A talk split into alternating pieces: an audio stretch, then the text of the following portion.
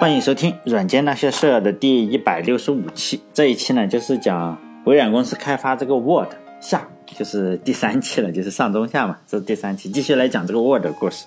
因为上一次呢，就是讲西蒙尼他也是看到了苹果公司，然后那个电脑上那个呃电子表格呢，又加上自己确实缺钱，他买了跑车，然后也还不起这个贷款嘛，然后他需要赚些钱，然后他就决定要从施乐离开嘛，就去找了另外一个。人推荐一下，那个人呢是他的前同事，嗯，就是说是三 com 公司的创始者，叫梅特卡夫，就让他推荐一下嘛。然后看了名片以后啊，就把他推荐给了微软公司的比尔盖茨。这两个人见面以后，就跟梅特卡夫见面以后啊，梅特卡夫就把这个事忘了，可能就跟咱普通人很多都这样嘛。然后吃吃饭，然后哎喝完酒，把说过的话就忘了，是吧？然后西蒙尼呢认为他没有忘，然后就一个人去了微软公司，但。他忘了告诉他，比尔盖茨肯定是不知道嘛。然后比尔盖茨实际上是在陪日本的客户，西蒙尼当然就比较崩溃啊。幸好当时微软公司有个二号人物嘛，就接见了他。这个二号人物也就是后来的微软的 CEO 嘛，鲍尔默。当然这就成了一场面试了。幸好他还带了一些文件，带了什么东西。最厉害的就是说，他做的软件很好，就是那个 Bravo 那个软件，就西蒙尼的名气实际上比较大了，又加上他。在施乐这个软件又很有影响力，比如说有人，咱们这里不找工作经常说嘛，哪个工哪个软件你做的？他说 Linux 我做的，哎，这个就肯定录取了。他说这个 Bravo 是他做的。然后呢，鲍尔默跟比尔盖茨是这样都认识他嘛，都知道他。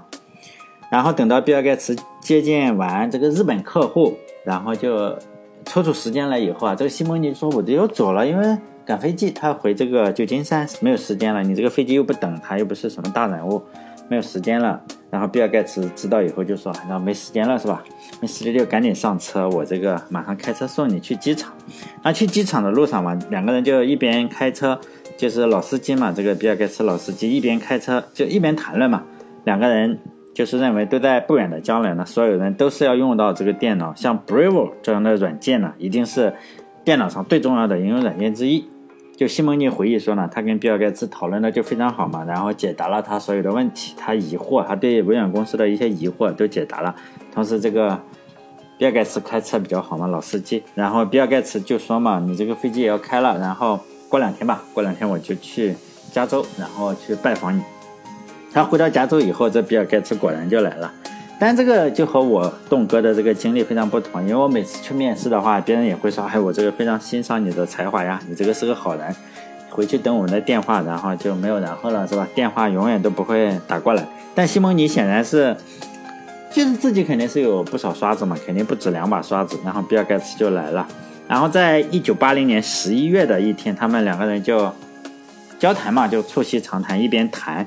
这个西蒙尼就一边做笔记嘛，就用他自己开发的这个 Bravo 这个写备忘录啊，就是讲，哎，大概写了四页纸。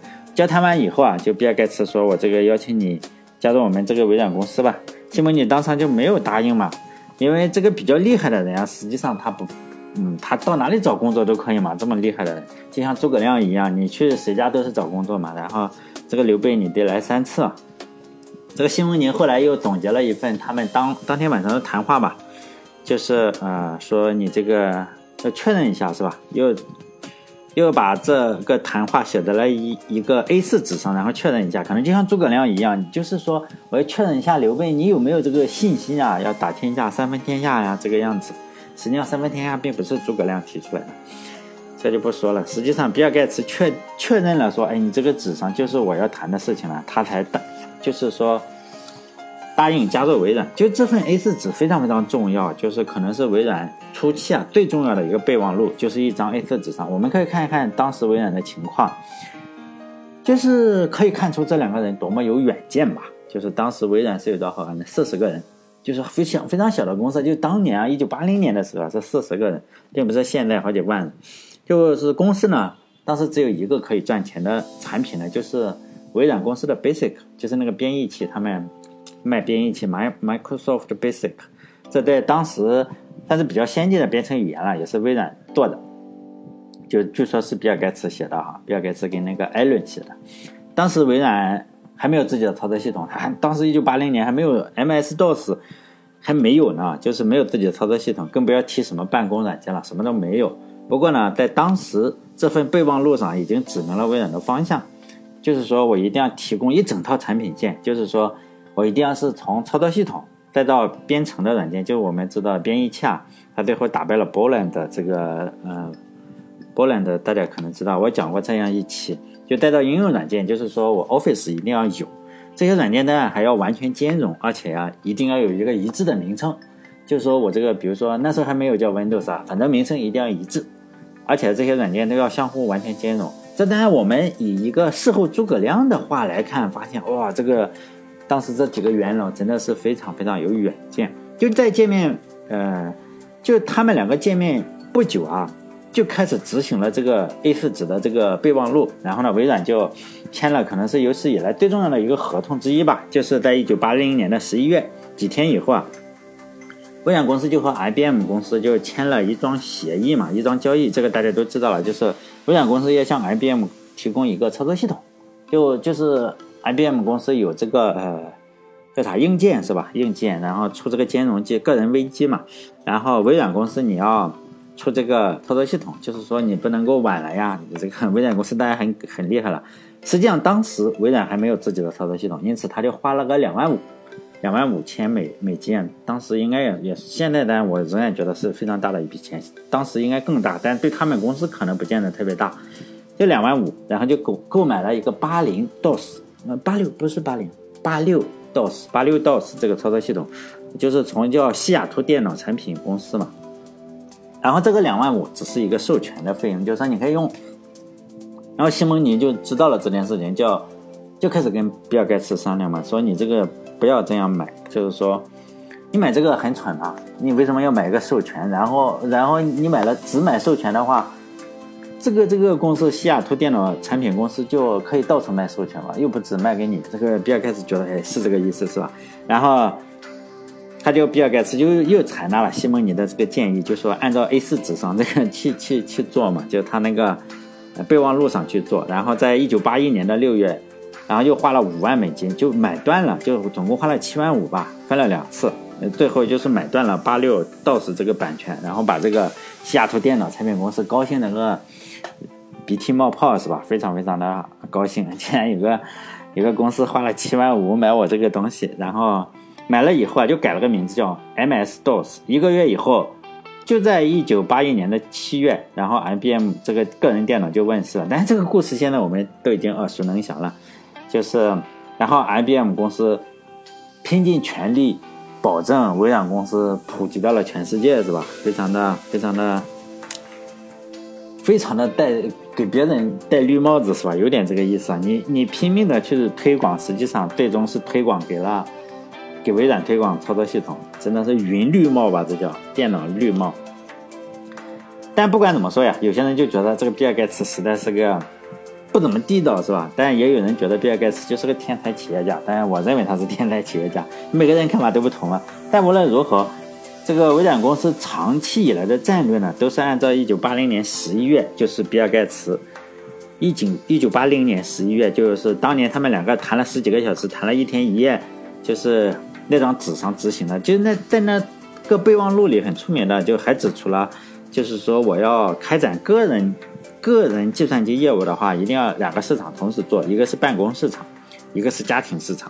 而且在备忘录里，他已经给未来的电脑的操作系统已经起好了名字，就一个名字，就是说你一定要按照型号加年份，然后让大家知道你更新了嘛。型号加年份，包括 Office 还是微软的 Windows，都是后来长期是用这个型号，就是比如说 Office 九七、Office 两千这个样，包括 Windows 就是 Windows 九五、Windows 九八就是九八年。然后 Windows 两千这个样去去来做，但是现在可能很多人已经不知道有 Windows 九五，也可能都没有用过。我用的，因为我年龄比较大了嘛，然后就是用的 Windows 九五。我第一个操作系统就是那时候用的九五，但是大部分时间都是在用九八。嗯，九五用的相对比较少，因为九五跟九八差不多，当时觉得差不多，就玩游戏嘛，玩。唉，现在。玩什么游戏了？叫《盟军敢死队》。我玩，我大概大学里三年我大概用了两年时间去玩盟军，哎，我用了至少用一年时间玩盟军敢死队，还有就还有英雄无敌，我不知道大家有没有玩过，还有文文明，哎，这个其实我大学都是在玩游戏啊，很多人就是说不了解的人就问我，哎，东哥，你这个大学里要学什么东西？我还不好意思回答，实际上我整天玩游戏，还三角洲特种部队，哎，这个真的天天玩游戏啊，其实我并不是特别。特别好学生就是了，就我用的长时间的就是九八，就是在以前的时候啊，就是你装一个操作系统，就是操作系统升级是个大事情。比如说你九五升九八到九八升两千，这真的是个大事情。就是你这个电脑有可能跑不动，就是你升级这个时候你得查一下。我像现在的电脑，大部分你升级一下就升级就是了。但那时候不行，你得换内存啊，有时候显卡又不行了，就是你手工得去换。但那时候也是买不起，就是笔记本电脑，就是大家都是基本上百分之九十的人都是自己买回零件来装起来，但也比较好装，就是都是买零件的。现在好像都不买零件了，就买不起品牌机了，就学生嘛。以前的话都是两三年就升级一个操作系统，比如说九五升九八，可能就三年嘛，然后九八升两千，显然是两年嘛，这两三年就升级一届。但是好像现在是 Windows 十出来了，已经就是连任了嘛，就是 Windows 十这个操作系统，就是就是它，就叫 Windows 十，以后再怎么升级，就是就永远连任了，就是不换了，就是它 Windows 十，只剩好像是这个样子，我不知道还会不会出十一十啊？好像是听他那个意思是说就叫十了。不不不会换届了，就是一直叫十。就是除了写字的这个办公软件，就我们说的呃这个 Word 吧，备忘录里还提到了一个说一定要开一个呃软件呢，是跟这个就是电子表格，当时在苹果上的那个电子表格叫 VC Calc Calc VC Calc 这个。软件呢，一定要做一个，还要做一个数据库的软件。就是后来我们也都知道，但我用的比较少，实际上我没有用过，就微软的 Access 这个数据库啊。有时候你装 Office，它会给你装上，但我不知道有什么用啊，我没有用过，我也没有。我实际上我在 Windows 家开发相对比较少，少很多。就是还提到了说，一定要开发一个操作系统，这重中之重，一定要开一个跟苹果竞争的操作系统，这就是后来的 Windows 软件。嗯，西蒙尼呢，因此也被这个比尔盖茨认为是有史以来最伟大的程序员之一。比尔盖茨就说嘛，当时所有人的想法都是说硬件跟软件一定要结合的，但只有他们两个人就是情投意合吧，就认为不不不不能这样，就是软件跟硬件一定要分开。因此他就说嘛，他找到了啊第一个这么跟他想法相同的人呢，他就准备开，他已经开了公司嘛，他觉得一开公司一定要有很多这种人。西蒙尼呢就是最佳的人选之一。因此呢，一九八一年二月的时候，西蒙尼就以高级产品研发总监的身份就加入了公司，没有人管他，他就是研发总监，负责呢新开了一个部门，就是应用软件的开发，就是他新开了一个部门给他嘛。像我们去打工的话，不会给你先开一个部门，但西蒙尼是新开了一个部门。就西蒙尼当时回忆说嘛，当时公司是没有独立的，就微软公司没有独立的应用软件研发部门。公司呢，当时是有一个叫 MultiPlan 的软件呢，非常早期的一个软件。这个软件呢，本来是跟苹果公司、苹果电脑上，比如比如说苹果公司的啊，叫 VC Calc 这个去竞争。但是呢，这个 MultiPlan 就电子表格跟这个西蒙尼的想法实际上有比较大的差距，而且呢，微软公司希望这个 MultiPlan 呢要运行在多个平台上，就是说呢，苹果上也运行，我这个微软上也运行，就这个意思。在当时我就多说一句吧，就是说，微软当年的微软跟今天的微软有很大的不同嘛，因为当时市场的中心实际上是光环的中心嘛，就苹果公司嘛，所以。大家都要做软件的话，都要非常非常的小心的去考虑的是谁？就苹果公司，我能不能在苹果公司的机器上去运行？这个非常重要，因为苹果当时是非常强大，微软非常弱小，因此你你不跨平台的话，实际上你软件卖不出去嘛。当时还有一个呃软件就是 Lotus，Lotus 一二三嘛。这个软件呢是另外一个情况，就是说呢，我我就压 IBM 成功了，这个我不压苹果了，因为苹果上已经有一个 VC Calc，我就准备压这个，但这样就形成了这样一个局局面，就苹果那边呢出了一个有一个叫 VC Calc 这个软件呢，是专门压苹果，然后压微软压 IBM 公司啊这边叫 Lotus 一二三，微软呢，则是两边都压住的，两边下注的人，这个就比较危险。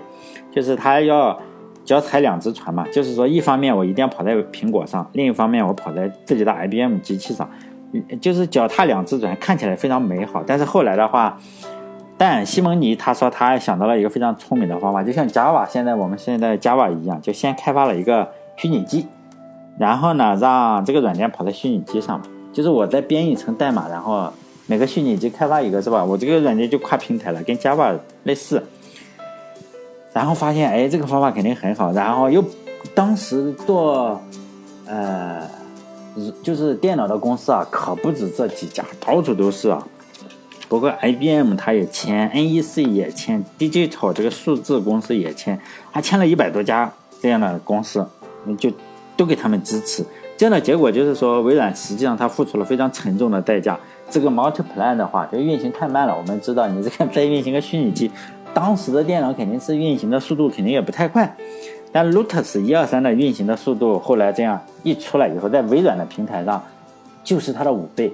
就微软自己出的这个 Multiplan Lotus 一二三就超过它五倍，速度也就成了就是取胜的关键嘛。谁会谁喜欢用一个很慢的东西是吧？手机我们用慢了也崩溃。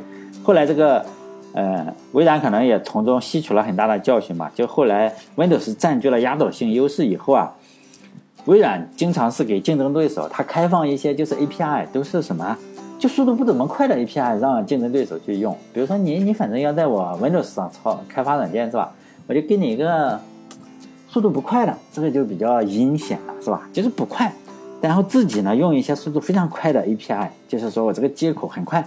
因此，包括后来当时这个 Lotus 呀、网景在内的不少公司，还有包括 b o l a n 的那些公司啊，你这个速度就是逃不过微软的。为什么呢？因为它有自己私有的、专门给自己用的这个 API，是吧？然后也就也没办法了，是吧？然后其他的公司根本就是一旦形成了垄断，其他公司根本没有办法在操作系统层面上再跟他去打仗。如果大家仔细看的话，就微软的 Windows 啊。后来取得成功以后，就再也没有大型的面向个人用户的软件公司取得成功了。因为 Windows 是微软微软的主场，它当然就可以利用自己的这个主场优势，随便搞你嘛。你只要有利可图的行业，比如说他发现 Office 有利可图，你即使已经是做大了，做大了更好是吧？还教育了用户呢，然后他就进去，他给你搞得很慢，跑得慢慢的是吧？你跑分肯定是跑不过他，在他的操作系统上跑分，你怎么可能跑得过他？而且他跟你比流血嘛，就不管你卖多少钱，就是我，比如说网景公司的软件要卖钱嘛，哎，我我免费是不是？我免费就行了。然后像波兰的公司，你大概卖可能是三千九是吧？我直接就是一百九十九，哇，直接就是让你崩溃。就是我有钱嘛，就是我有有有血，我自己捅自己几刀，我捅你三刀，我捅自己四刀，结果最终你你流血还是还是流不过我，因此很多的公司都这样死了。包括 Lotus、网景还有 Boland 这几家公司，好像 Lotus 我没有讲是吧？以后再讲一讲。这个公司死的也很惨。就后来呢，就是互联网公司出现了，这个微软实际上他没有意识到这个互联网的威力嘛，互联网公司的威力，然后他就错过了互联网，然后就出现了雅虎啊或者谷歌这样的公司。后来他手机行业实际上他也错过了。他虽然手机的操作系统出的很早，我用过 WinCE，那时候觉得还不错，你这个跟 Windows 差不多，但是他。苹果公司一下子又把他们都超过了，就苹果公司实际上他被他搞了个半死了，已经奄奄一息了，还投资给他，后来又在这个乔布斯的带领下重新焕发了生机，并且市值已经成第了第一了，是吧？超过万亿。就这个再说 Word 的话，就是西蒙尼，就是上一期我讲了，他已经在施乐公司已经开发了一个自处理软件，就是说。在微软的话，他只要重新做一次就可以了。但是这会有个问题，就是施乐公司可能会告他。就是啊，你因为你已经这 Bravo 已经再写一次就可以了，重新起个名字叫 Word 就可以了。就是在一九九五年的时候，图灵奖的获得者有个图灵奖获得者叫巴特勒·兰普森，就加入了微微软公司。他看过两个代码的源代码，就是两个软件的源代码。他加入微软以后，他就看过 Word 这个东西。然后呢，他加入这个呃。他在施乐的时候啊，他看过这个 Brave 的源代码，因此呢，他就说这两个软件一模一样的，使用的是相同的数据结构，也还有相同的设计架构，相同的思路，这个当然没什么问题了，是吧？毕竟一个人写的。但这个 Word 好没什么问题嘛，肯定取得了巨大的成功。所采用的技术啊，不仅仅是影响了 Office，还影响了就是说，呃，Windows 操作系统啊，在法律上也也影响了这个呃，就微软。微软因为他意识到了这个施乐肯定要起诉起诉微软，因为跟这个 Brave 这个软件写的太像了。然后微软的律师就严阵以待嘛，就是西蒙尼做的任何事情都要先经过这个律师审核一下。然后呢，第一年呢，他还没有让这个西蒙尼开工写这个 Word。起码他们是说的没有这样写，而是写那个已经失败了这个 Multiplan。至于是不是这样，我就不知道了。但是如果微软说的是真的，他的律师说的是真话的话，第一年就西蒙尼没有开发 Word 的话，而是全职开发这个 Multiplan 的话，Word 那就用了一年左右的时间就做完了。我不知道这个是不是算快啊？我认为非常快了。什么软件一年就做完？他也许就是加入以后偷偷做，但是在法律上可能还有什么方法吧，是吧？在一九八三年十一月的时候，这个 Word 就发布了，一下子就成了 Windows 上销量最高的软件，速度又快啊！啊，这是第二遍写了，我们也可以想象是吧？但这个就是，嗯，微软开发 Word 的故事了。这个 Word 已经现在仍然是最流行的软件之一嘛。虽然我现在不用，但是我仍然我也用过，包括。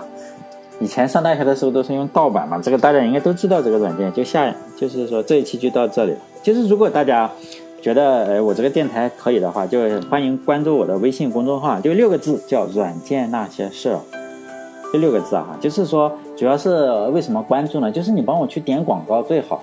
关注以后啊，就是说你每篇文章下面它会有个广告，你关注一下，要不要点一下看看广告，或者是关注。人家出得起钱的公众号，这个也很厉害，他们就比较有钱，不像我。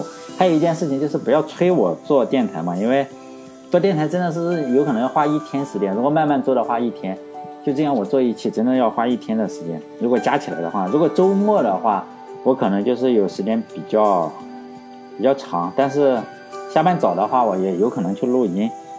就是说，这个电台如果就是说呃。网易云音乐或者喜马拉雅上数据不造假的话，每一期可能有一万人听，起码是播放了一万次。假设他们作假的话，啊，因为我觉得他们是作假的可能性非常大，是吧？这个非常大，我认为非常大。就除以五嘛，大概有两千人收听。就每每当这两千人收听完以后，大概多少人会去点点广告呢？二十个人。就每一次啊，我都看二十五、二十四，还有十六，就这个样子去点广告。这样的话，我每期拿到的钱就是二十块到四十块之间，就每每你每点一次广告的话，大概是说一块钱左右吧，或者一块多，有时候是七毛，看哪一天或者哪一点，我也不知道哈。就是如果他们没有作假的话，就是一万人，真的有一万人去去点的话，大概就是一百个人去呃五百个人去听的话，就一个人去点。如果作假的话，我认为是一百个人听的话，会有一个人去点广告，就这个样子。所以呢，大家催我的时候，希望就是说，我并不是说，嗯，但最近主要是又吵架了，是吧？跟网友吵架了，就嫌我更新慢，我说我没空，他就巴拉巴拉的说了一大套，把我给气得个要死，我就跟他骂了个半天，互相拉黑，是吧？有时候我这个性格还是忍不住，是吧？有时候就觉得比较那个啥，我说我又没说一定要每周更新，是吧？我这个真的没有说一定要每周更新的，他说我说过。我说我说过，那就以前说的是错的，是吧？我我记得我好像没有说过，我没有说一定要每周更新或者五天更新啊，是什么？我只能说我尽量更新。就另外我还做了一个收费的视频嘛，就是里面也是讲就编程的一些事情，就是那个相对的干货一些，就是面向对象，就是用一个我想做一个网站，从零做一个网站出来，然后最近呢就是编程语言已经讲完了，就整个面向对象编程语言的历史啊，包括。从 small talk 这样讲下来，但那个的话时间就会更长一些。就每周我尽量的是更新一个小时左右的视频，那个是视频，因为收钱的话，我这个不好意思说，呃，比电台的优先级还高。虽然，呃，去买的人不多，但是仍然是觉得，哎，既然我既然这样做了，你收了钱之后你不去更新也不好，所以那个的优先级要高于这个电台。所以呢，这个电台，比如说因为最近实在是也有点忙，是吧？我又不像大家，比如说最近过七夕嘛，我我可能有三四个妹子要处理，我又不像大家，你单身是吧？你不能跟我比。